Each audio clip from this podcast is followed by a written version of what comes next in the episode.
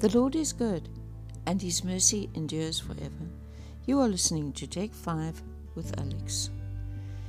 Yesterday, as I was driving down the main street of our town, something said to me that I should stop at Pep stores.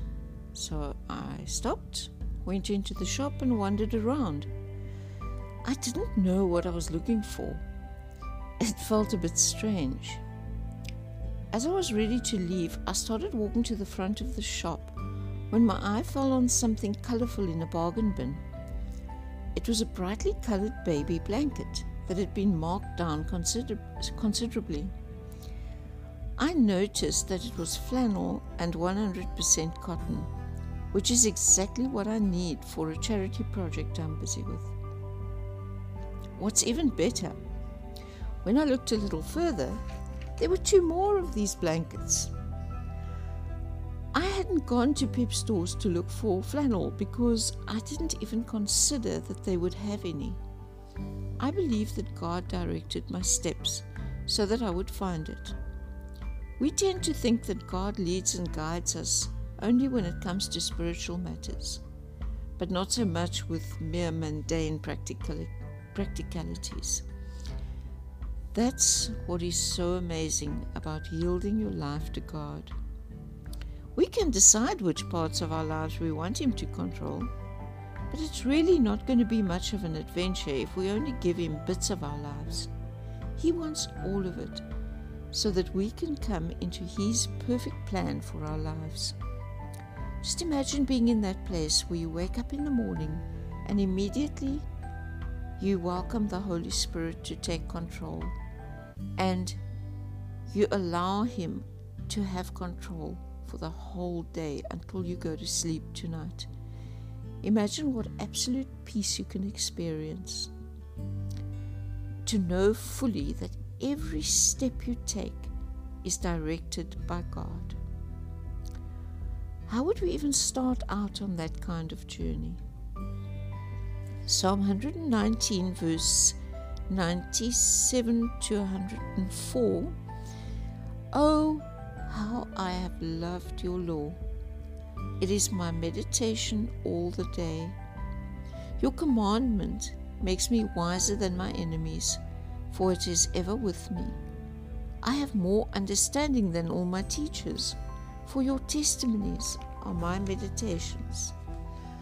I understand more than the aged, for I keep your precepts. I hold back my feet from everything from every evil way in order to keep your word.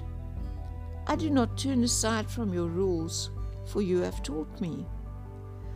How sweet are your words to my taste, sweeter than honey to my mouth. Through your precepts I get understanding, therefore I hate every false way. These verses say that we must keep God's laws, but we know that it's an impossible task. Romans 8, verse 8 Those who are in the flesh cannot please God. Verse 10 But if Christ is in you, although your body is dead because of sin, the Spirit is life because of righteousness.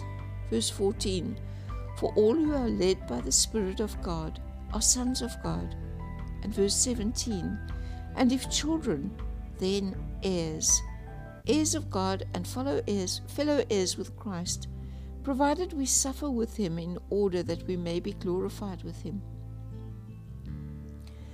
Therefore if we want to please god we need to do what he says in his word. But because that is impossible in our own strength we need to accept jesus as our savior so that the Holy Spirit can live in us to guide us and direct us.